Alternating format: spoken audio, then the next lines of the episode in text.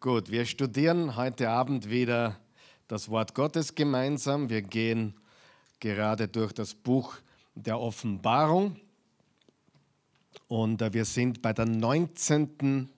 Episode und wir sind erst im Kapitel 11, also wir haben noch einiges vor uns. Und es ist ein sehr, sehr interessantes Kapitel, ein sehr wichtiges Kapitel auch und auch sehr ermutigend. Und die meisten Kommentatoren, die ich gelesen habe die letzten Wochen, sagen, das ist das komplizierteste Kapitel in der gesamten Offenbarung. Also, lasst uns beten. Okay, beten wir kurz, bevor wir starten. Himmlischer Vater, gütiger Gott, wir danken dir für diesen Abend. Wir danken dir für diese Zeit, wo wir dein Wort, die Heilige Schrift studieren dürfen. Es ist ein Vorrecht. Dein Wort ist Leben. Dein Wort ist voll mit Geist und Kraft. Und wir danken dir dafür, dass du uns dein heiliges Wort gegeben hast. 66 Bücher im Alten Testament, 27, also 39 im Alten Testament, 27 im Neuen, 66 Bücher, alles zusammen. Wir danken dir dafür und wir bitten dich jetzt, dass du uns die Augen des Herzens aufmachst, dass du unsere Herzen erleuchtest, dass du uns Weisheit gibst und dass du uns hilfst, dein Wort zu verstehen. In Jesu wunderbaren Namen. Amen. So, wir wollen jetzt das Kapitel gemeinsam lesen. Wie gesagt, es ist äh, vielleicht nicht so unbedingt leicht zu verstehen und ich werde versuchen, mein Bestes geben, euch nicht noch zusätzlich zu verwirren, sondern euch oder uns zu helfen, dieses Kapitel zu verstehen. Wir lesen Offenbarung Kapitel 11. Wir beginnen im Vers 1 und wir lesen ganz hinunter, damit wir uns einen Überblick verschaffen, bis Vers 19. Da steht folgendes. Dann wurde mir eine Art Messstab aus Schilfrohr gegeben. Und jemand sagte, geh und miss den Tempel Gottes, auch den Altar, und zähle die Menschen, die dort anbeten. Den äußeren Vorhof des Tempels lass beim Messen aus, denn er ist den nichtjüdischen Völkern ausgeliefert worden. Sie werden die heilige Stadt unterwerfen und 42 Monate lang besetzt halten. Doch ich werde meine beiden Zeugen zu ihnen schicken und sie werden die ganze Zeit, nämlich 1260 Tage lang mit dem Trauersack bekleidet als Propheten zu ihnen reden. Diese zwei Zeugen sind die zwei Ölbäume und die zwei Leuchter, die vor dem Herrn der Erde stehen. Und wenn ihnen einer schaden will, fährt Feuer aus ihrem Mund und verbrennt ihn bei lebendigem Leib, so vernichten sie alle ihre Feinde. Sie haben die Macht, den Himmel zu verschließen, damit in der Zeit ihres prophetischen Wirkens kein Regen fällt. Sie haben auch die Macht, jedes Gewässer in Blut zu verwandeln. Sie können jedes erdenkliche Unheil über die Erde bringen. Und wenn sie ihren Auftrag erfüllt haben, wird das Tier aus dem Abgrund kommen und gegen sie kämpfen. Es wird sie besiegen und sie töten. Ihre Leichen wird man auf offener Straße mitten in der großen Stadt liegen lassen, in der Stadt, in der auch ihr Herr gekreuzigt wurde und die geistlich gesprochen Sodom oder Ägypten heißt. Dreieinhalb Tage lang werden Menschen aus allen Völkern und Stämmen, Sprachen und Kulturen sich am Anblick ihrer Leichen ergötzen. Sie werden nicht gestatten, dass sie in ein Grab gelegt werden. Überall auf der Welt werden die Menschen jubeln und feiern und sich gegenseitig Geschenke schicken, denn diese beiden Propheten hatten ihnen das Leben zur Qual gemacht. Doch nach den dreieinhalb Tagen wird der Lebensgeist in die Propheten zurückkehren und sie stehen wieder auf. Das blanke Entsetzen wird alle überfallen, die das beobachten. Dann werden die beiden Propheten eine mächtige äh, Stimme aus dem Himmel hören kommt hier herauf und vor den Augen ihrer Feinde werden sie in einer Wolke zum Himmel hinaufsteigen. In diesem Augenblick wird ein heftiges Erdbeben die Stadt erschüttern und ein Zehntel von ihr vernichten. 7000 Menschen werden dabei umkommen, die Überlebenden werden zu Tode erschrocken sein und Gott im Himmel die Ehre erweisen, die ihm zusteht. Das zweite Unheil, das der Wehruf angekündigt hat, ist vorüber, doch das dritte steht unmittelbar bevor. Vers 15. Nachdem nun der siebte Engel die Posaune geblasen hatte, erklang ein mächtiger Lobgesang im Himmel. Jetzt gehört die Herrschaft über die Welt unserem Herrn und seinem Christus und er wird herrschen in alle Ewigkeit. Da warfen sich die 24 Ältesten, die vor Gott auf ihren Thronen sitzen, mit dem Gesicht auf den Erdboden nieder und beteten Gott an. Wir danken dir, Herr, unser Gott, du allmächtiger Herrscher, der du bist und immer warst, denn nun hast du deine große Macht bewiesen und die Herrschaft angetreten. Die Völker hatten sich wütend gegen dich aufgelehnt, doch jetzt entlädt sich dein Zorn über sie. Jetzt ist die Zeit gekommen, wo du Gericht über die Toten hältst und wo du die verdirbst, die die Erde verderben. Doch es ist auch die Zeit, wo deine Diener ihren Lohn erhalten, die Propheten und alle, die du geheiligt hast, alle Kleinen und Großen, alle, die deinen Namen ehren, denn dann wurde der Tempel Gottes im Himmel geöffnet und man konnte die Lade seines Bundes sehen. Blitze zuckten auf, Donnerschläge dröhnten, die Erde bebte und ein schwerer Hagel ging nieder. Wow! Eine Passage, wie gesagt, herzlich willkommen zu einer der schwierigsten oder kompliziertesten Kapitel in der gesamten Bibel. Also wenn es für die Offenbarung das komplizierteste Kapitel sein soll, dann ist es sicherlich eines der allerschwierigsten in der gesamten Bibel. Ganz wichtig, wir haben letztes Mal also das letzte Mal, wo ich hier war, das war, glaube ich, vor zwei oder drei Wochen, haben wir über das zehnte Kapitel gesprochen. Und Kapitel 10 und 11 gehören mehr oder weniger zusammen. Okay? Wir haben im, in der Offenbarung äh, einige sehr, sehr äh, ja, spannende Dinge, wo Gott sein Gericht hält oder sein Gericht ausgegossen wird, mit dem Ziel, und das ist ganz wichtig, Gericht hat immer was Positives, nämlich er fordert die Menschen auf zur Umkehr. Und das ist etwas Schönes. Wenn du heute hier sitzt oder zuschaust und beim Wort um, Umkehr oder Buße tun was Negatives assoziierst, dann möchte ich dich zum Umdenken äh, ja, ermutigen. Denn Umkehr ist das größte Geschenk Gottes. Umkehr ist ein Geschenk Gottes. Es ist was Wunderbares, dass Gott uns umkehren lässt. Tragisch ist, wenn Menschen sich nicht umkehren lassen.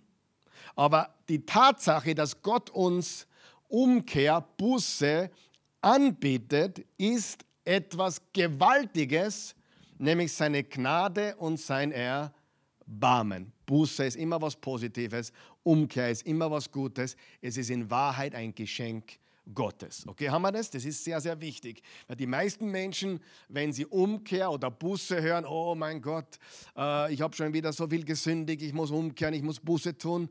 Ja, du musst umkehren und Buße tun, aber es ist eine Gnade, ein Erbarmen, es ist ein Geschenk Gottes. Das ist sehr, sehr wichtig. Und immer, immer wieder in den Kapiteln der Offenbarung, im Kapitel 7 zum Beispiel äh, oder Kapitel 10 und 11, haben wir eine Art Zwischenspiel, wo uns Gott wieder zusichert, hey, wenn du auf der richtigen Seite bist, hast du nichts zu befürchten. Wenn du zu ihm gehörst, gehst du nicht verloren. Und das ist, was Gott uns hier, hier sagt. Wir sind erlöst, wir sind in Sicherheit, wir sind in und durch Jesus Christus und das Endziel ist ein neuer Himmel und eine neue Erde. Und darum muss es auch ein Gericht geben, darum muss der Zorn Gottes ausgegossen werden über äh, dieses Weltsystem, über die Dinge, die Missstände dieser Welt. Er muss alles wieder zu seinem alten Zustand zurückführen, nämlich vor dem Sündenfall ins Paradies. Und das ist, was die Offenbarung uns sagt. Ich habe gerade heute Morgen wieder die ganze Offenbarung durchgelesen. Äh, ich liebe es, einfach von vom ersten Kapitel bis zum letzten Kapitel in einem durchzulesen. Da kriege ich einen super Überblick.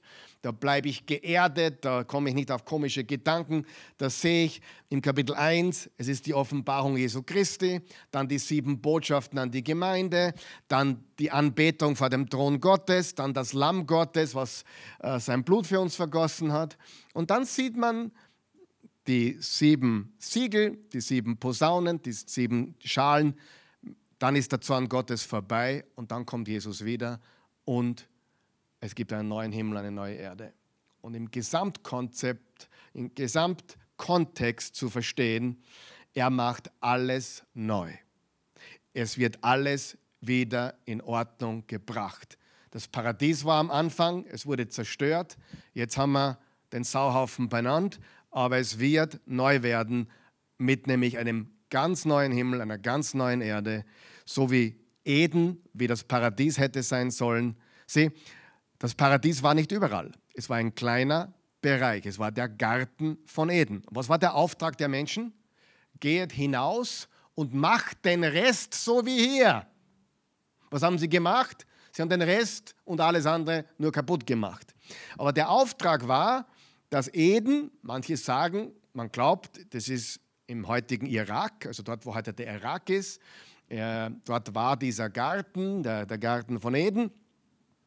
Aber es war, wie gesagt, nur ein kleiner Bereich und die, er und die Erde hätte sozusagen dem gleich werden sollen.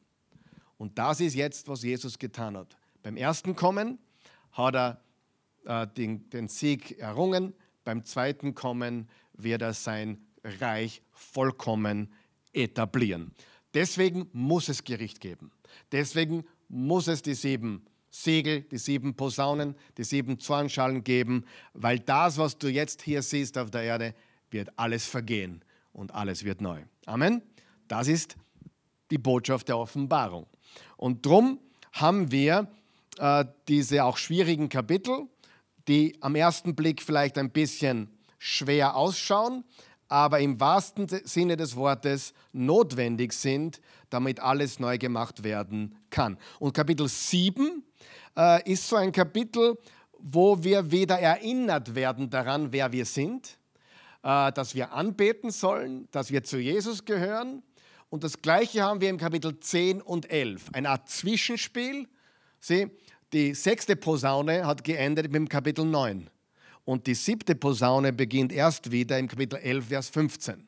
Das heißt, Kapitel 10 und 11 ist ein Zwischenspiel zwischen der sechsten und siebten Posaune und erinnert uns wieder daran, wer wir sind, warum wir da sind und wohin alles führt. Ganz wichtig. Und dass unsere Aufgabe immer ist, den Herrn, unseren Gott, anzubeten von ganzem Herzen.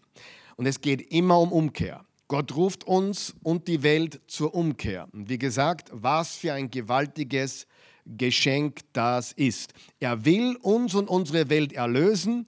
Er ruft uns zurück zu ihm.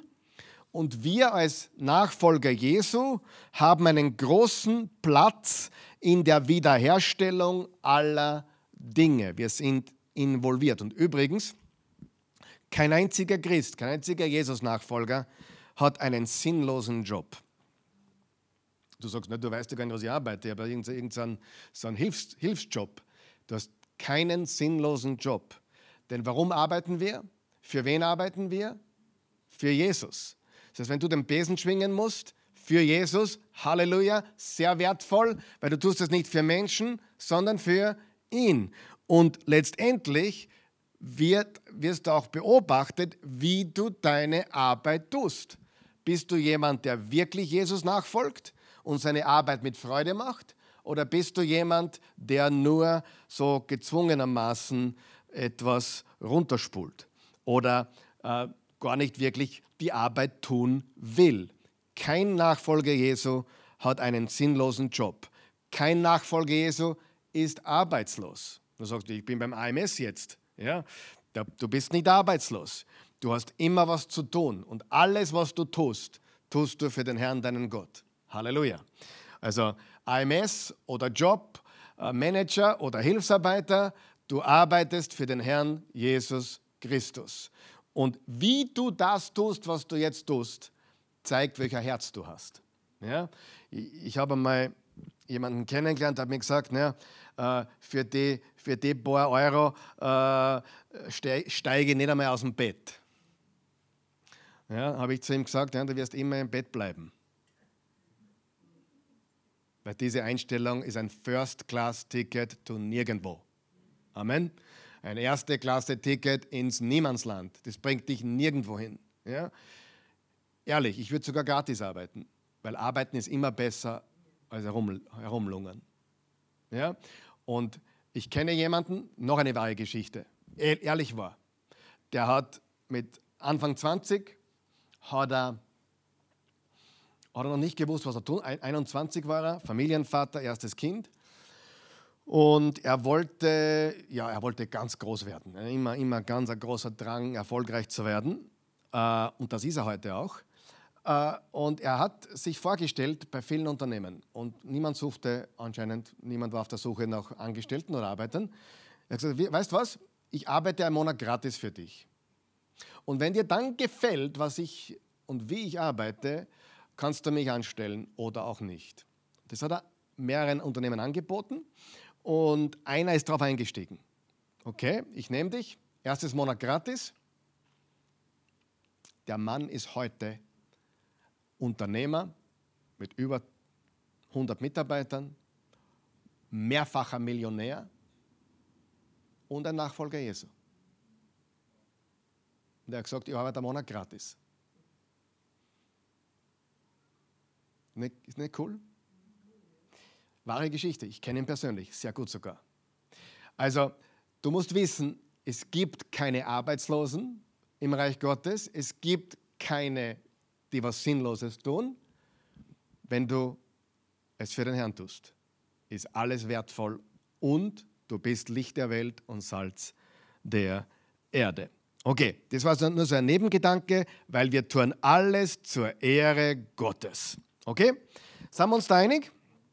Und in diesem Kapitel heute wollen wir drei Fragen beantworten. Drei Fragen, die wir aus diesem noch so schwierigen, komplizierten Kapitel herausholen wollen. Und ich will ja, euch ja nicht verwirren, sondern ich will euch ja, äh, ja das Ganze so einfach wie möglich machen. Wir werden beantworten, wer sind wir, warum sind wir da und wohin führt das alles. Und wir beginnen nochmal mit Vers 1 und 2. Da steht folgendes. Vers 1, dann wurde mir eine Art Maßstab aus Schilfrohr gegeben und jemand sagte, geh und miss den Tempel Gottes, auch den Altar und zähle die Menschen, die dort anbeten. Den äußeren Vorhof des Tempels lass beim Messen aus, denn er ist den nichtjüdischen Völkern ausgeliefert worden. Sie werden die heilige Stadt unterwerfen und 42 Monate lang besetzt halten. Das Erste, was du wissen musst, ist, ich, der Karl Michael, glaubt, dass die Offenbarung äh, ein apokalyptisch, apokalyptisches Genre ist. Das heißt, es ist symbolisch. Das meiste ist symbolisch. Ja? Es gibt auch Menschen, die versuchen, die Offenbarung äh, buchstäblich auszulegen. Aber es ist eine apokalyptische Literatur, wie ein Kunstwerk. Okay? Weil wenn du alles, was dort steht, wörtlich und buchstäblich nimmst, kriegst spätestens dann ein Problem. Im Vers 6, wo steht, dass sie Feuer, äh, Vers 5, dass sie Feuer aus ihrem Mund spucken. Das ist sicherlich nicht buchstäblich und wortwörtlich. Das ist garantiert symbolisch oder bildlich. Amen.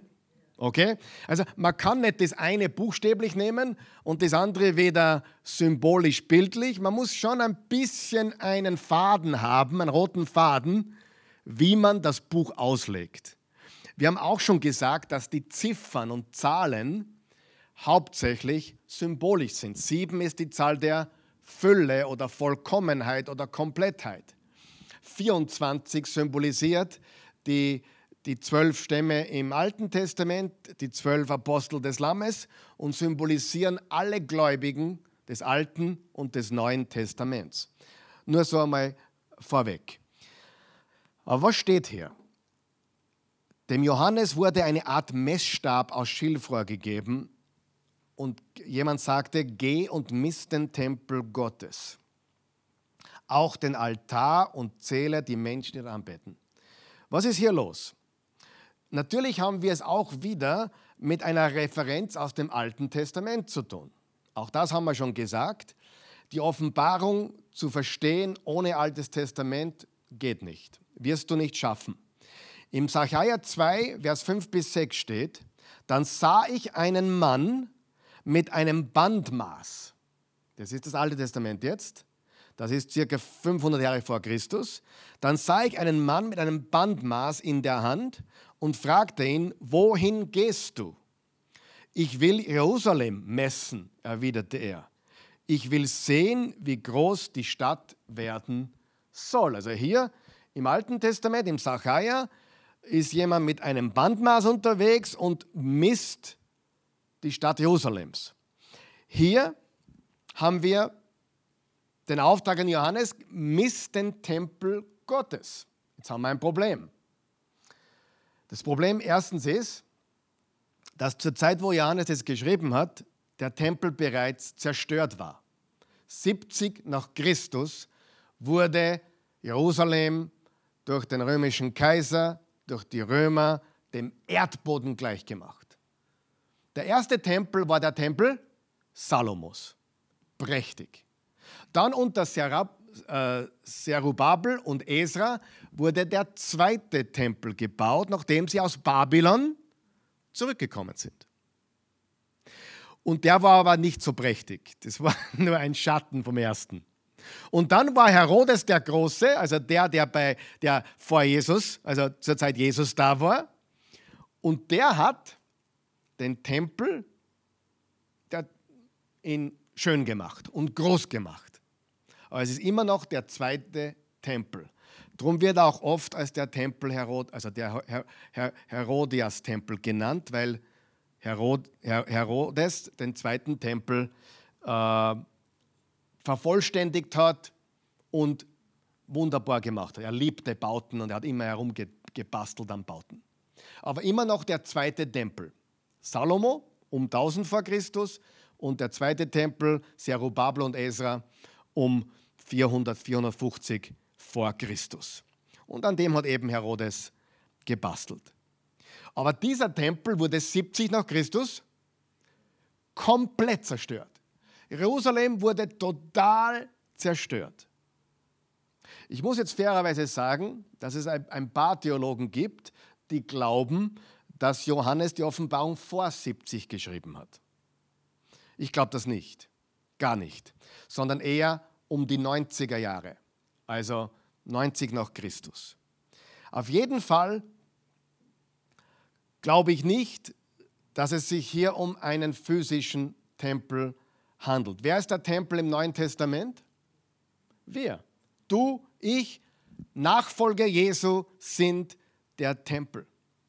Und die Maße werden uns auch nicht gegeben, weil es auch nicht um die Maße geht. Es geht um das Volk Gottes. Wir sind der Tempel. Wir sind der Tempel. Ich will dazu noch was sagen in ein paar Minuten. Aber lesen wir zuerst einmal Sacharja 2, Vers 7 bis 9. Da trat auf einmal der Engel, der mir zur Seite stand, nach vorn und ein anderer Engel kam ihm entgegen. Dieser sagte zu ihm, lauf und sag dem jungen Mann dort, Jerusalem wird eine offene Stadt ohne Mauern sein und von Menschen und Tieren überquellen. Jahwe sagt, ich selbst werde um sie herum eine feurige Mauer sein und mitten in ihr Herrlichkeit. Also Gott sagt, ich werde eine feurige Mauer sein um meine Stadt und ich werde auch die Herrlichkeit sein in dieser Stadt.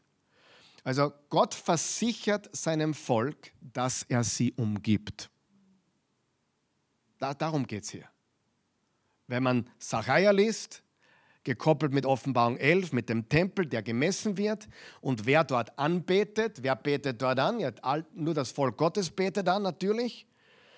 Obwohl es rundherum, drunter und drüber geht, und geht es bei uns rundherum, drunter und drüber? Gott ist eine feurige Mauer. Gott ist eine Mauer aus Feuer um uns herum, um uns zu beschützen. Mit anderen Worten, keiner von denen, die zu ihm gehören, werden verloren. Wir sind beschützt, wir sind bewahrt und das Messen bedeutet auch eine Art Erhaltung. Ja, es, es kann als Erhaltung äh, betrachtet werden. Gott erhält uns, Gott schützt uns und es geht hier nicht um einen physischen Tempel. Folgendes dazu. Es gibt äh, Endzeitlehrer, das am Sonntag kurz angeschnitten, die, die, zu denen gehöre ich nicht, die sagen, dass der dritte Tempel, also es muss noch ein Tempel entstehen, äh, nämlich der dritte Tempel, bevor Jesus wiederkommen wird. Okay? Gibt's. Und ich möchte kurz eine Webseite einblenden. Äh, und zwar gibt es auch eine Initiative von Juden. Eine Initiative von Juden. Ähm, wie heißt die Webseite noch einmal? Ich kann es jetzt kaum lesen. Äh, ich, ich, ich schaue mir es kurz an. Wie heißt die Webseite noch einmal? Temple Mount Faithful. Temple Mount faithful.org. Merkt ihr das? So schaut die Webseite aus. templemountfaithful.org. Das ist org, aber nein, org. Temple Mount, wer weiß, was der Temple Mount ist? Der Tempelberg, dort, wo der Tempel gestanden hat, der Tempel Herodes, also dieser zweite Tempel, den Herodes äh, verschönert hat und vergrößert hat. Aber wer von euch weiß, was da heute steht? Der Felsendom. Und der Felsendom ist eine islamische Moschee, der zweitwichtigste Pilgerort der Moslems. Und er gehört aber dem Volk Gottes. Und die Palästinenser, äh, die Moslems, die Islam, Islamisten, äh, beanspruchen diesen Berg für sich. Übrigens, glaube ja nicht alles, was du in den Medien hörst über Israel und Palästina. Das ist einer der großen Beweise, dass die Medien uns viel vorgaukeln.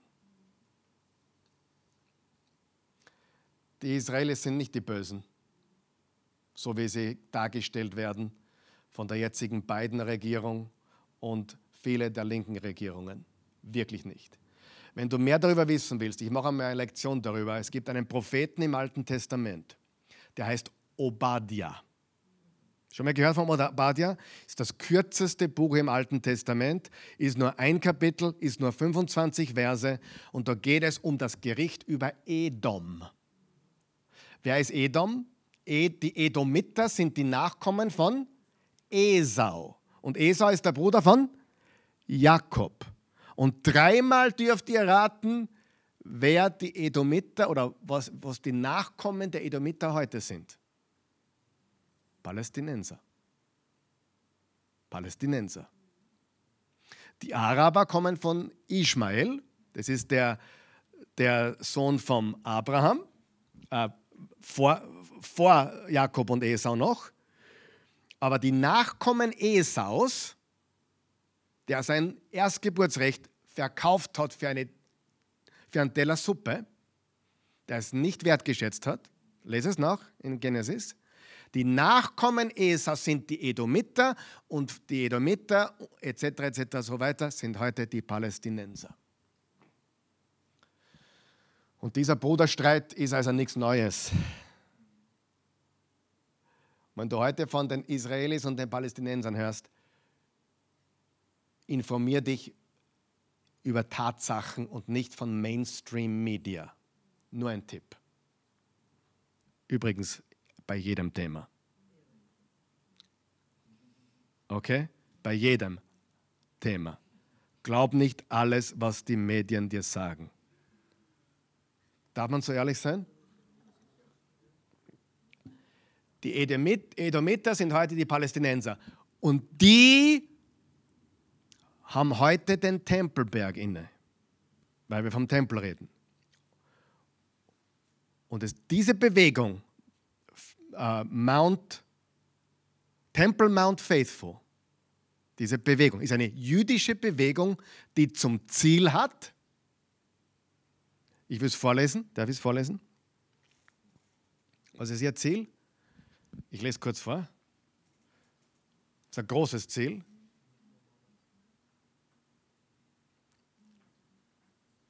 Da ist es.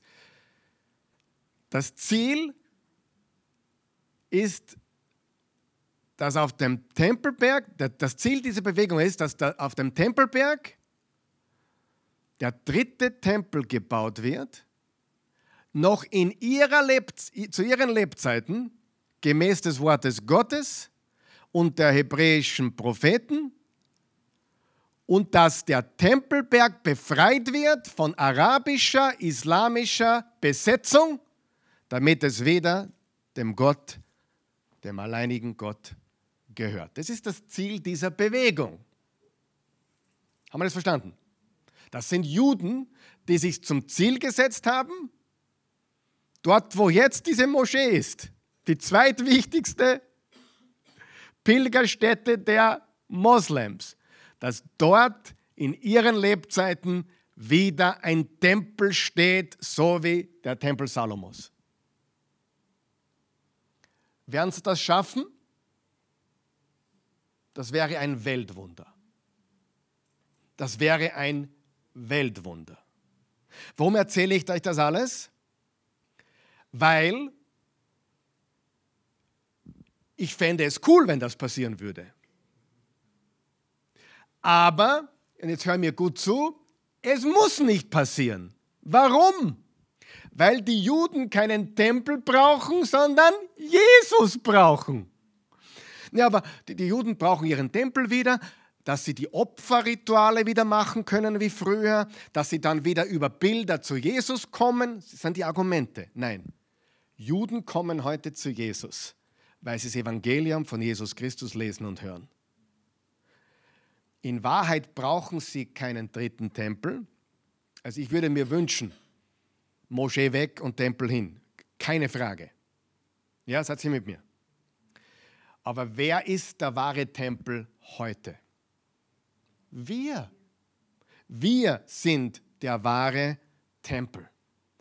Der Tempel Gottes besteht heute nicht aus Ziegelsteine und, und Mörtel, sondern aus Menschen, aus Fleisch und Blut, alle, die zu Jesus Christus gehören. Das ist der Tempel. Und davon ist meiner Meinung nach hier die Rede. Und nicht von einem Tempel aus äh, Steinen. Okay? Und dann sehen wir, den äußeren Vorhof des Tempels las beim Messen aus, der äußere Vorhof des Tempels, denn er ist den nichtjüdischen Völkern ausgeliefert worden. Sie werden die heilige Stadt unterwerfen und 42 Monate lang besetzt halten. Was sind 42 Monate? Ist es jetzt genau 42 Monate oder ist das symbolisch? Ich sage dir jetzt etwas, gibt genügend, die das als tatsächliche Zeit bewerten, 42 Monate, dreieinhalb Jahre. Äh, die Hälfte der Trübsalzeit. So wird es oft ausgelegt von sogenannten Dispensationalisten. Ich bin keiner davon. Und du wirst jetzt wahrscheinlich was hören, was du vielleicht in vielen YouTube-Videos nicht hörst. Aber ich sage es trotzdem. Die Zahl 42 ist meiner Meinung nach auch symbolisch. Überrascht dich das? Natürlich. Ich meine, ich habe schon gesagt, es ist ein apokalyptisches Buch, apokalyptische Literatur, eine ähm, apokalyptische Genre. Jetzt, jetzt hör mir gut zu. Das Volk Israel war in Ägypten. Wer weiß das? Sie sind gezogen nach ins verheißene Land. Im 4. Mose 33, 4. Mose 33, ein Kapitel mit über 50 Versen, da werden alle Stationen vom Auszug aus Ägypten bis zum verheißenen werden alle Stationen namentlich angeführt. Dreimal darfst du raten, wie viele Stationen es sind. 42. Okay, ich wiederhole. Sie ziehen aus aus Ägypten. Dann machen sie dort einen Halt und dort einen Halt und dort einen Halt und dort einen Halt und dort einen Halt. Und bis sie ins Verheißene kommen, sind es exakt 42 Stops. Okay. Im ersten Könige, wenn es noch nicht Sinn, Sinn ergibt, ich hoffe, es wird gleich Sinn ergeben. 1. Könige 17 und 18. Elia stoppte den Regen wie viele Monate? 42 Monate lang. Wer von euch glaubt jetzt schon einmal, dass für einen Juden, der das liest, Offenbarung 11, 42 Monate, bei dem läuten schon mal ein paar Glocken. 42 habe ich schon mal gehört. 42 sagt mir was. Versteht ihr, was ich sage? Nicht vergessen, Johannes war ein Jude und kannte das Alte Testament besser wie wir alle miteinander. Das heißt, er bedient sich in der Offenbarung insgesamt in diesen bisschen über 400 Versen, über 400 Mal insgesamt. In manchen Versen öfters als einmal, aber insgesamt gibt es über 400 Verlinkungen ins Alte Testament. Okay? 42 Etappen von Ägypten bis ins Weiße Land 42 Monate ließ Elia den Regen äh, stoppen oder aufhalten. Lesen wir das, Lukas 4. Und da sagt Jesus, das ist jetzt Jesus, der das bestätigt. Und es ist auch wahr, dass zur Zeit des Propheten Elia viele Witwen in Israel gab. Damals, als es drei Jahre und sechs Monate lang nicht regnete und im ganzen Land eine große Hungersnot herrschte. Jakobus 5, Vers 17. Elia war genauso ein Mensch wie wir, als er, als er einmal dringend betete, dass es nicht regnen sollte, da regnete es dreieinhalb Jahre lang nicht mehr im Land. Warum ist es wichtig? Halt dich an, warte noch. Matthäus 1. Ich will nur, damit du verstehst, dass wenn ein ein Jude wie Johannes schreibt und ein Jude das lesen würde, das ist nicht jemand wie wir, die wir da im Westen bei allem Respekt keine Ahnung haben. Richtig? Ich meine, fragt, fragt drei Leute draußen oder 30 Leute draußen, was das Laubhüttenfest ist. Ja, null Ahnung. Die haben von jüdischen Dingen, von biblischen Dingen einfach keine Ahnung. Johannes war ein Jude, und schrieb auch zum Großteil an Juden, die zum Jesus kamen, zum Messias kamen und so weiter. Also 42 hat dort was geläutet. Matthäus 1. Wie fangen Matthäus 1 an? Das ist der Stammbaum Jesu Christi, des Sohnes Davids, des Sohnes Abrahams. Abraham, Isaac und dann steht von Abraham bis zu David sind es 14 Generationen. Von David bis zur babylonischen Gefangenschaft sind es 14 Generationen. Und von der babylonischen Gefangenschaft bis zu Jesus sind es 14. 14 plus 14 plus 14 ist, wie viel? 42. So, 42 ist eine symbolische Zahl. 42 symbolisiert in der Offenbarung die Fülle der Zeit, die gesamte Zeit, in der wir leben, von der Auferstehung Jesu bis zu seiner Wiederkunft.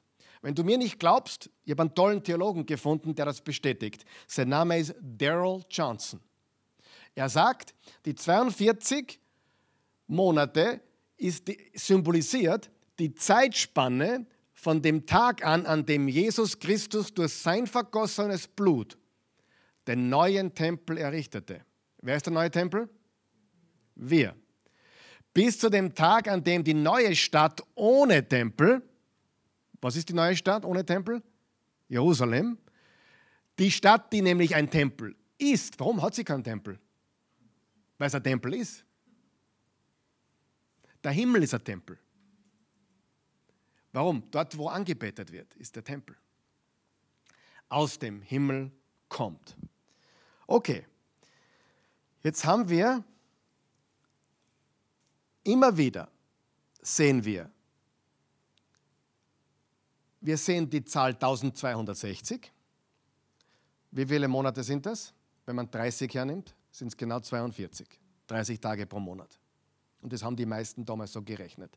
Aber wenn in der Offenbarung steht 1260 Tage, dreieinhalb Jahre oder 42 Monate, ist immer dasselbe gemeint. Was ist gemeint? Die Fülle der Zeit. Es hat die Israeliten hat's in den 40 Jahren hat's gebraucht 42 Stationen. Elia hat es aufhören lassen zum Regnen, 42 Monate. Von Abraham bis Jesus 42 Generationen. Und warum war das für Matthäus so wichtig, dass er das betont? 14 plus 14 plus 14, weil für die Juden das eine wichtige Zahl, eine symbolische Zahl ist. Im Daniel 7 steht, Vers 25 bis 27, er wird die Heiligen des Höchstens aufreiben und versuchen, Zeiten und Gesetz zu ändern. Da ist die Rede vom Antiochus, der ein Vorreiter vom Antichristus ist. Die Heiligen werden für eine Zeit, jetzt pass auf, für eine Zeit, zwei Zeiten und eine halbe Zeit. Eine Zeit plus zwei Zeiten plus eine halbe Zeit ist wie viele Zeiten? Dreieinhalb. Die meisten Theologen sind sich einig, da ist von Jahren die Rede. Wiederum dreieinhalb. Also wenn du liest 1260 oder 42 Monate oder dreieinhalb Jahre oder eine Zeit, zwei Zeiten und eine halbe Zeit, ist das immer dasselbe. Dann aber tritt das Gericht zusammen, es nimmt ihm seine Macht und zerstört sie bis zum letzten Rest. Das Reich und die Herrschaft, die Macht und Größe aller anderen Reiche zusammen werden dann dem Volk der Heiligen des Höchsten gegeben. Wer ist das? Das sind auch wir. Volk der Heiligen des Höchsten. Sein Reich ist ein ewiges Reich und alle Mächte werden ihm dienen und gehorchen. Lass uns zusammenfassen. Die ersten zwei Verse.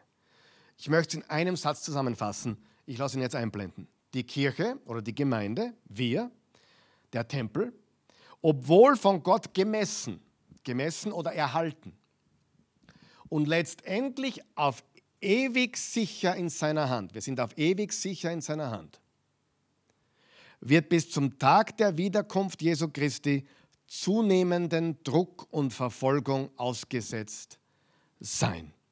Weil im Vers 2 steht, denn er ist den nichtjüdischen Völkern ausgeliefert worden, sie werden die heilige Stadt unterwerfen und 42 Monate lang besetzt halten. Also wir sind auch in einem Umfeld, wo der Gott dieser Welt, die Finsternis, regiert. Das bedeutet, wir sind unbesiegbar und gleichzeitig sehr verletzbar. Wenn man uns Christen beschreiben würde, wir sind unbesiegbar. Weißt du das? Wir haben den Sieg. Dieser Sieg ist auf ewig. Wir sind unbesiegbar, aber gleichzeitig verletzbar. Christen leben wie Lämmer inmitten von Wölfen. Und wir sollten so wandeln wie er. Also wer sind wir? Wer sind wir? Lesen wir Vers 3. Doch ich werde meine beiden Zeugen zu ihnen schicken und sie werden die ganze Zeit, nämlich 1260 Tage lang, damals 1260, mit dem Trauersack bekleidet zu ihnen reden. Wer sind diese beiden Zeugen? Wer sind diese beiden Zeugen? Wenn wir, da, wenn wir sagen, die 42 Monate ist die gesamte Zeit von Jesu Tod bis bis alles wieder neu ist, dann sind wir diese beiden Zeugen. Lesen wir weiter im Vers 4. Diese zwei Zeugen sind die zwei Ölbäume und die zwei Leuchter, die vor dem Herrn der Erde stehen. Ich glaube, es handelt sich hier um eine symbolische Repräsentation der Gemeinde Jesu. Die Gemeinde Jesu sind diese beiden Zeugen. Warum zwei? Warum nicht einer? Weil wir haben den alten Bund und den neuen Bund. Wir haben Christen aus, aus, also messianische, also Juden, die zu Christus kamen, und wir haben Heiden, die zu Christus kamen. Und er hat aus zwei eins gemacht. Wir sind Zeugen. Die gesamte Gemeinde sind Zeugen. Im ersten Kapitel der Apostelgeschichte, Vers 8 steht, aber ihr werdet Kraft empfangen, wenn der Heilige Geist über euch gekommen ist und ihr werdet meine Zeugen sein in Jerusalem, in ganz Judäa und Samarien und bis in den letzten Winkel der Welt. Wer sind die Zeugen Gottes?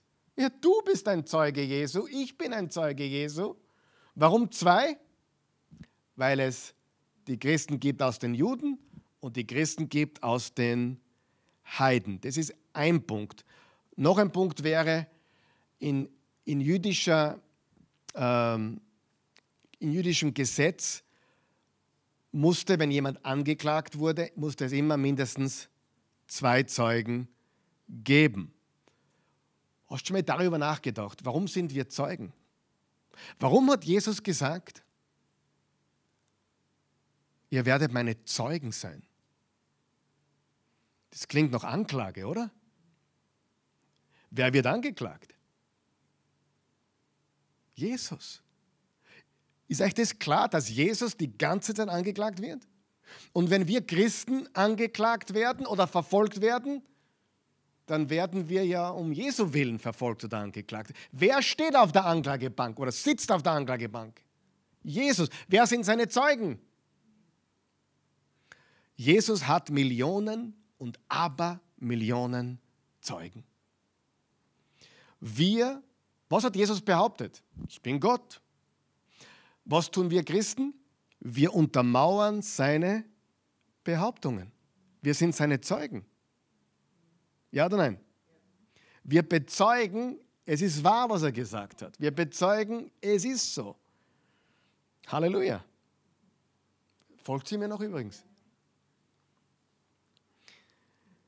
Wir sind Zeugen. Was, was tun wir als seine Zeugen? Ähm, es steht nämlich auch im Vers 3, doch ich werde meine beiden Zeugen zu ihnen schicken und sie werden die ganze Zeit, nämlich 1260 Tage lang, mit dem Trauersack bekleidet als Propheten reden. Was tun diese Zeugen? Was tun wir als Zeugen Jesu? Wir prophezeien.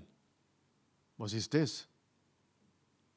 Ja, stopp einmal. Prophezeien ist ganz einfach das Wort Gottes deklarieren.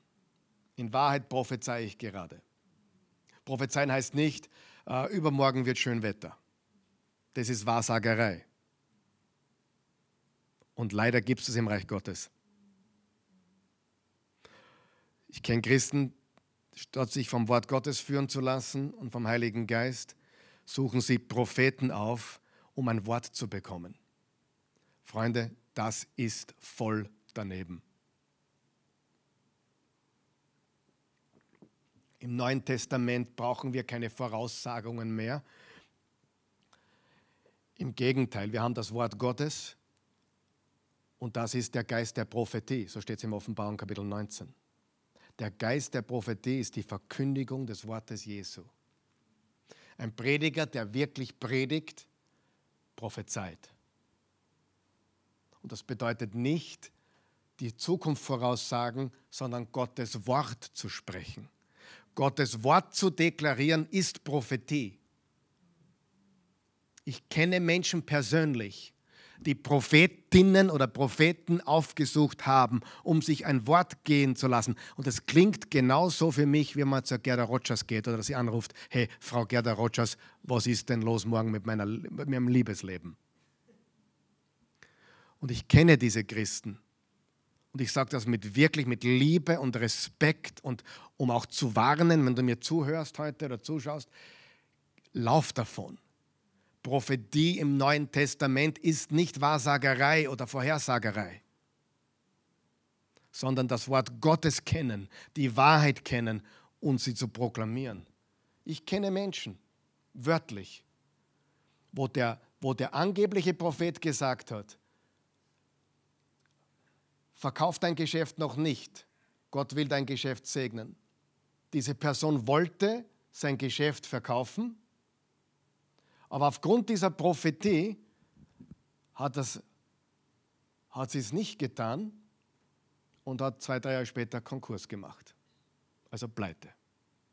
In der Haut dieses Propheten möchte ich nicht stecken. Es hat mit Bibel und Wort Gottes und biblische Prophetie wie viel zu tun? Null. Kann ich jemandem einen Tipp geben oder Ratschläge geben oder sagen, hey, ich denke, das könnte passieren oder vielleicht, pass auf, weil, hey, ich will dich ermutigen, pass auf, ich will dich auch warnen, pass auf, ja. Und ich kenne diese Person, die diese Prophetie gemacht hat. Äh, Prophetie unter Anführungszeichen. Ich habe diese Person sogar gefragt dann, warum hast du das getan? Ich wollte ja eigentlich nur ermutigen. Wo ich, worauf ich gesagt habe, hey, wenn du sagst, so spricht der Herr, dann muss besser wahr sein. Weil sonst ist es alles andere als eine Ermutigung, sondern führt ins, ins Dilemma. Prophetie ist, das Wort Gottes zu deklarieren, mit unserem Leben, mit unseren Worten. Sagen wir noch wach. Das ist es, was wir tun. Wir sind Propheten in diesem Sinne, prophetisch, wir, wir prophezeien. Und dann steht, ähm, mit dem Trauersack sind sie bekleidet. Na, was bedeutet das? Im Vers 3 steht es. Der Trauersack symbolisiert immer Umkehr und Buße. wenn du, wieder Altes Testament, wenn du vom Trauersack liest, Umkehr, Buße, äh, Buße tun. Ja? Und sollten wir Christen nicht in ständiger Umkehr leben, in ständiger Buße leben? Noch einmal, ich habe es zuerst schon gesagt, Buße ist kein negatives Wort. Und es ist auch nicht etwas, oh, ich tue etwas für Gott, ich, ich tue Buße. Nein, er tut was für dich. Er gibt dir die Gelegenheit, Buße zu tun. Er ist gnädig. Nicht du bist so super, weil du Buße tust. Und wir sollten in ständiger Buße leben. Jakobus 4, Vers 8 bis 9 steht es so wunderbar.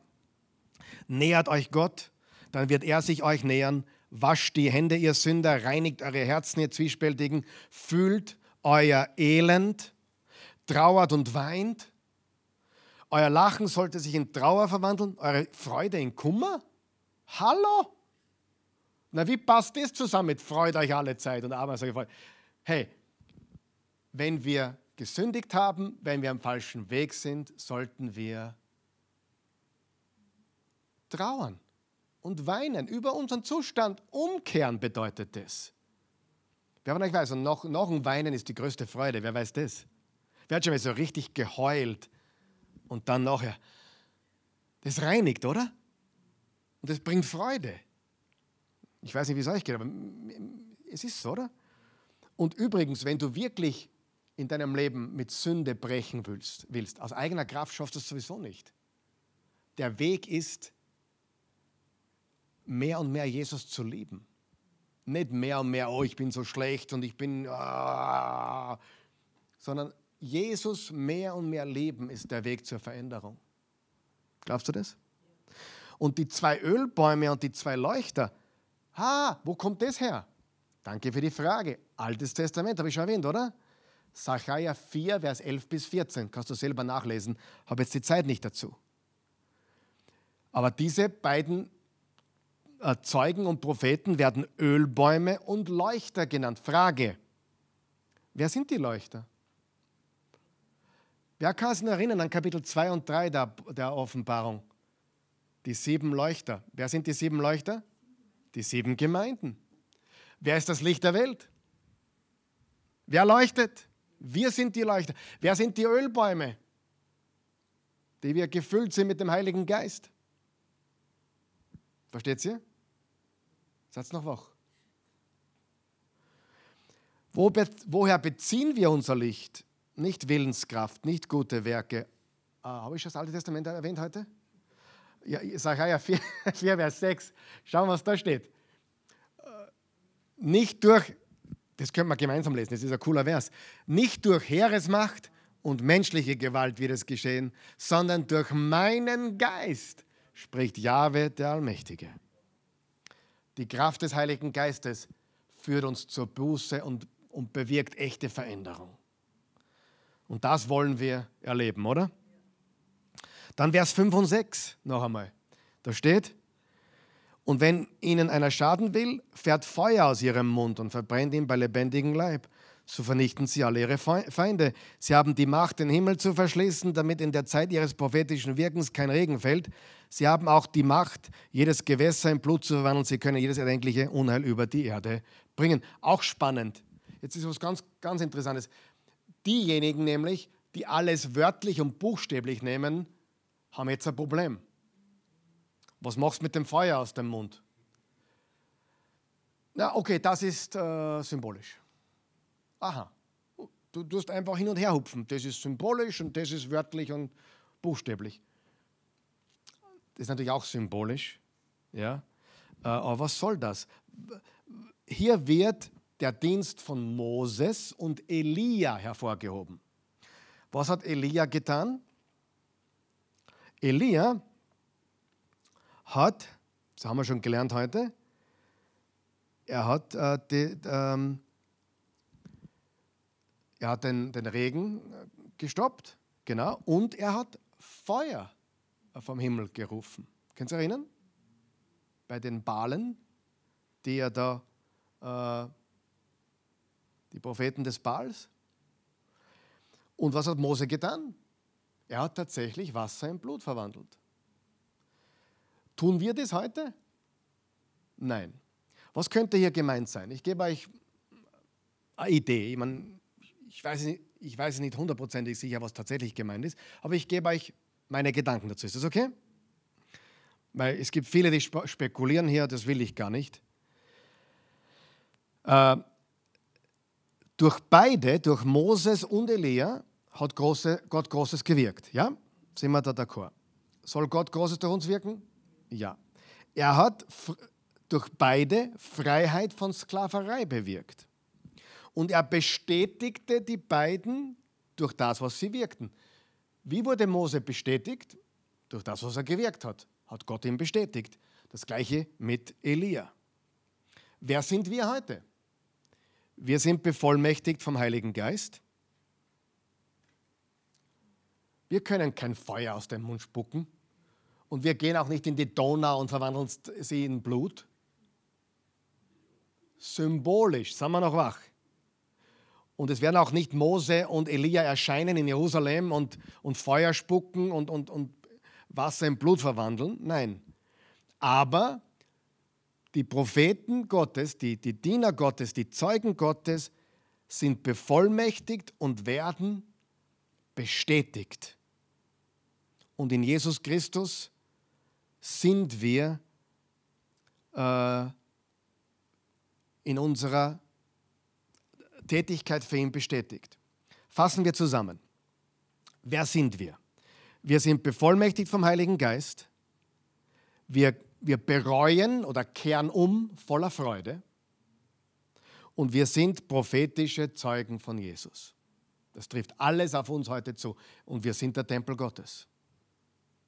Und wir beten an all diese Dinge, die wir gelesen haben. Frage Nummer zwei. Jetzt wissen wir, wer wir sind. Wiederholen wir nochmal. Wir sind bevollmächtigt vom Heiligen Geist. Wir bereuen voller Freude, wann wir uns einer Sünde bewusst sind, kehren wir voller Freude um. Wir danken Gott dafür. Und wir sind prophetische Zeugen von Jesus. Frage Nummer zwei. Warum sind wir da? Jetzt muss ich schnell gehen. Vers 7 bis 10. Und wenn sie ihren Auftrag erfüllt haben, wird das Tier aus dem Abgrund kommen und gegen sie kämpfen. Es wird sie besiegen und sie töten. Ihre Leichen wird man auf offener Straße mitten in der großen Stadt liegen lassen, in der Stadt, in der auch ihr Herr gekreuzigt wurde und die geistlich gesprochen Sodom oder auch Ägypten heißt. Dreieinhalb Tage lang, wiederum das dreieinhalb, werden Menschen aus allen Völkern und Stämmen und Sprachen und Kulturen sich am Anblick ihrer Leichen ergötzen. Sie werden nicht gestatten, dass sie in ein Grab gelegt werden. Überall auf der Welt werden die Menschen jubeln und feiern und sich gegenseitig Geschenke schicken, denn diese beiden Propheten hatten ihnen das Leben zur Qual gemacht. Was kann das bedeuten? Ich gebe uns ein paar Gedanken dazu. Wie gesagt, du kannst dazu vieles finden im, im YouTube und du findest so viele unterschiedliche Auslegungen. Aber ich möchte euch meine Gedanken dazu geben. Ich glaube noch einmal, dass diese zwei Zeugenpropheten nicht Moses und Elia sind. Manche sagen Enoch und Elia. Warum sagen manche das Enoch und Elia? Weil Enoch und Elia sind beide nicht gestorben.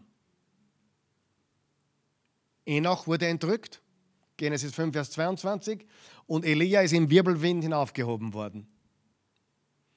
Und darum sagen die, viele, das ist tatsächlich Elia und Enoch werden zurückkommen. Nur damit ihr wisst, diese Auslegung gibt es. Ich glaube, dass die zwei wir sind, die Gemeinde ist. Wir sind die Zeugen, wir sind die Leuchter. Das glaube ich. Und es bezieht sich auf die ganze Zeit, wo wir da sind. Weil es ist ja immer Druck und Verfolgung da, oder? Und dann steht, sie, sie, sie, sie werden getötet und legen, legen da in Jerusalem, also in dieser Stadt, herum. Für uns könnte das bedeuten, wir sind da, um unser Leben niederzulegen. Wir sind da, um zu sterben. Abgesehen davon, viele sterben für ihr Zeugnis. Märtyrer nennt man die. Was für eine Ironie das ist. Diejenigen, die die gute Nachricht bringen, werden dafür gehasst und getötet. Und verwundere dich nicht, nicht alle werden sich an uns und dem, was wir sagen, erfreuen. Und was ich auch spannend finde im Vers 10, überall auf der Welt werden die Menschen jubeln und feiern und sich gegenseitig Geschenke schicken, denn diese beiden Propheten hatten ihnen das Leben zur Qual gemacht. Mit anderen Worten, wenn wir Jesus-Nachfolger ähm, wann es so ausschaut, als wären wir am Ende, feiert die Welt. in Österreich, warte, im Moment schaut es so aus, wie würden äh, einige äh, sich erfreuen oder uns besonders hassen und, und ja, der Sieg ist noch nicht sichtbar, das will ich damit sagen. Aber er kommt. Er wird sichtbar, er ist schon da und er wird sichtbar. Und in der Zeit, wo unser Sieg noch nicht sichtbar ist, wo wir als Outsider wirken, wie im ersten Jahrhundert, wo wir als die, die vielleicht auch Verschwörer wirken oder, oder keine Ahnung, als die, als die religiösen Spinner wirken, freut sich die Welt. Aber das ist nicht das Ende der Geschichte. Äh, Vers 11 und 12, was machen wir noch da? Aber stimmt das nicht, dass wir immer wieder sterben müssen? Unser Leben niederlegen müssen? Vers 11 und 12. Doch, das gefällt mir, doch, nach den dreieinhalb Tagen also nach einer gewissen Zeit, nach einer gewissen Zeitspanne, wird der Lebensgeist Gottes in die Propheten zurückkehren. Und sie stehen wieder auf. Das blanke Entsetzen wird alle überfallen, die das beobachten. Dann werden die beiden Propheten eine mächtige Stimme aus dem Himmel hören, kommt hier herauf, und vor den Augen ihrer Feinde werden sie in einer Wolke zum Himmel hinaufsteigen. Alle werden es sehen. Jetzt schaut es noch nicht so aus, als würden wir siegen. Jetzt schaut es aus, als würden wir sterben, als wären wir am Boden. Aber der Lebensgeist Gottes kommt zurück in uns. Wir werden wieder aufstehen und das blanke Entsetzen wird sie überfallen, die das beobachten. Wir werden auferstehen. Was lernen wir? Wir müssen Jesus im Sterben imitieren, also unser Leben niederlegen, wie er, und wir werden ihn in der Auferstehung imitieren. Und ja, es wird auch eine physische, körperliche Auferstehung geben. Wer sind wir? Wir sind in Christus, wir sind ähm, bevollmächtigt vom Heiligen Geist, wir sind Menschen, die voller Freude bereuen und umkehren und wir sind prophetische Zeugen Jesu. Warum sind wir da? Wir sind da, um zu sterben, um unser Leben niederzulegen und wir sind da, um wieder aufzuerstehen und alle werden das sehen. Vers 13 und 14. In diesem Augenblick wird ein heftiges Erdbeben die Stadt erschüttern und ein Zehntel von ihr vernichten. 7000 Menschen werden dabei umkommen, die Überlebenden werden zu Tode erschrocken sein und Gott im Himmel die Ehre erweisen, die ihm zusteht. Das zweite Unheil, das der Wehruf angekündigt hat, ist vorüber, doch das, das dritte steht unmittelbar bevor. Wir haben da wieder ein paar symbolische Zahlen, ähm, auf die ich jetzt nicht näher eingehen möchte, aber Offenbarung 11 zeigt uns, dass es einen Tag geben wird, an dem alle unseren Sieg sehen werden. Alle. Alle werden unseren Sieg sehen und entsetzt sein. Im Philippa 2 steht, jedes Knie wird sich beugen und jede Zunge wird bekennen. Ja, und für manche wird es zu spät sein. Und es wird Entsetzen sein. Und das ist, glaube ich, auch hier gemeint. Es wird einen Tag geben, wo niemand mehr lachen wird über das, was wir glauben, sondern jeder sehen wird, den, an den wir glauben. Sie sterben und auferstehen ist unser Leben. Sterben und auferstehen Beides, beides, damit alle die Liebe Gottes sehen können und die Macht Gottes sehen können. Wenn wir Jesus Nachfolger unser Leben niederlegen, sehen die Menschen Gottes Liebe. Wenn wir in seiner Auferstehungskraft leben, sehen sie Gottes Macht. Wohin führt das alles? Bin gleich fertig. Verse 15 bis 19. Die siebte Posaune. Jetzt kommt die siebte Posaune. Die sechste Posaune war im Kapitel 9 am Schluss vorbei.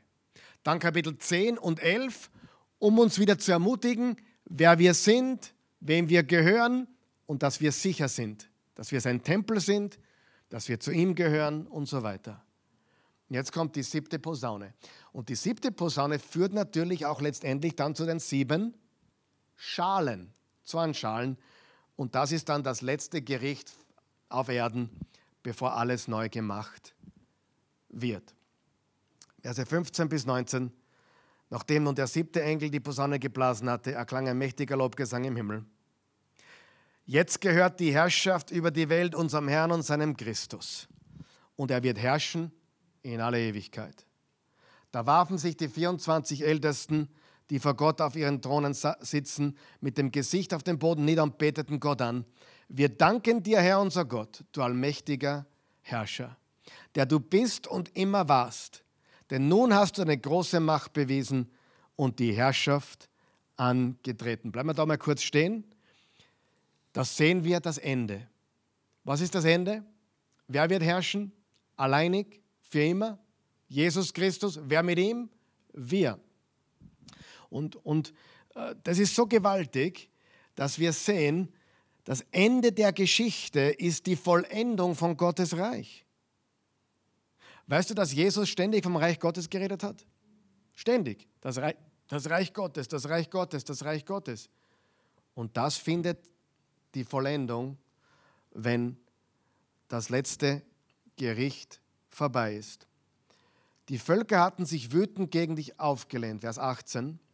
Doch Jetzt entlädt sich dein Zorn über sie. Jetzt ist die Zeit gekommen, wo du Gericht über die Toten hältst und wo du die verdirbst, die die Erde verderben.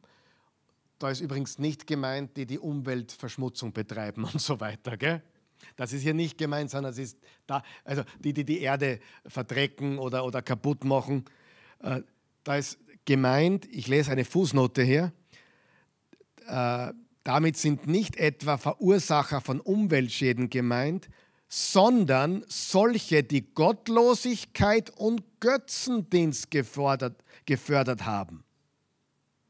In Wahrheit sind ja viele der Scheinheiligen da draußen, die so bemüht sind um den guten Schein und das, ja, und wir sind die Gutmenschen und wir, wir, wir, keine Ahnung, wir, wir, achten, wir achten auf unseren Planeten und ich bin voll dafür übrigens. Mistköbel, aufheben, Mistköbel, voll dafür, dass man nichts für absolut, ich liebe das, was Gott gemacht hat, Amen. Aber das vergeht. Und das wahre Böse ist nicht die Umweltverschmutzung oder die Umweltschäden, sondern die Gottlosigkeit, die verbreitet wird. Das wahre Übel sind die Lügen. Das wahre Übel ist die Perversionen der Welt, die propagiert werden.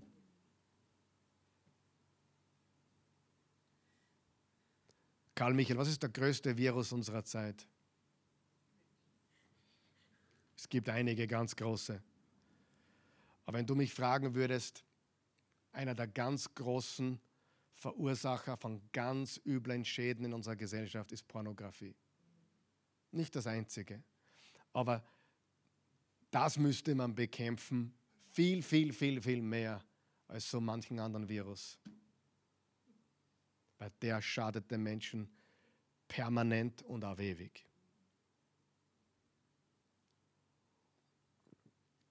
Das ist diese Scheinheiligkeit. Ich bin übrigens dafür, dass man gegen alle Krankheiten kämpft. Lösungen findet für alle. Egal wie die Krankheit heißt, wie der Virus heißt. Ich bin dafür, dass man gute Sachen macht. Amen. Aber ich will, dass man bei der Wahrheit bleibt. Und Faktum ist, dass Dinge zugelassen werden, über die redet man gar nicht die Menschen in den Selbstmord treiben.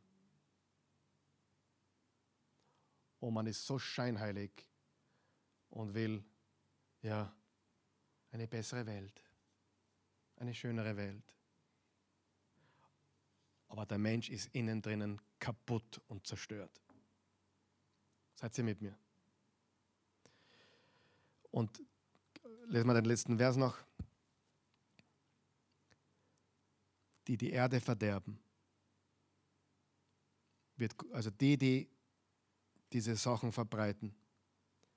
Das, doch es ist auch die Zeit, wo deine Diener ihren Lohn erhalten. Halleluja. Die Propheten und alle, die du geheiligt hast. Alle, wir alle. Alle Kleinen und Großen. Alle, die deinen Namen ehren. Kehrst du da dazu? Ich auch. Und jetzt pass auf, Vers 19. Dann wurde der Tempel Gottes im Himmel geöffnet. Wo ist der Tempel Gottes? Im Himmel. Wir sind es und der Himmel ist ein Tempel. Wir sind dann dort. Und man konnte die Lade seines Bundes sehen. Blitze zuckten auf, Donnerschläge dröhnten, die Erde bebte und ein schwerer Hagel ging nieder. Also wiederum der Tag des Herrn, das Ende, Gericht. Warum? Weil Gott gut ist, weil er alles neu macht, weil er diesen Zustand nicht auf ewig beibehalten will. Wer darf umkehren? Jeder, der möchte. Werden alle umkehren? Nein, leider. Könnte jeder umkehren? Ja. Und das ist die gute Nachricht. Das ist mein Take an Offenbarung 11. Ich sehe da uns als die Zeugen. Ich sehe den Tempel, das sind auch wir. Ich sehe die siebte Posaune, wo wir dann sehen, das ewige Reich Jesu Christi. Ähm, ich sehe das Endziel. Wer sind wir? Wer sind wir? Wir sind, wo habe ich es aufgeschrieben? Irgendwo.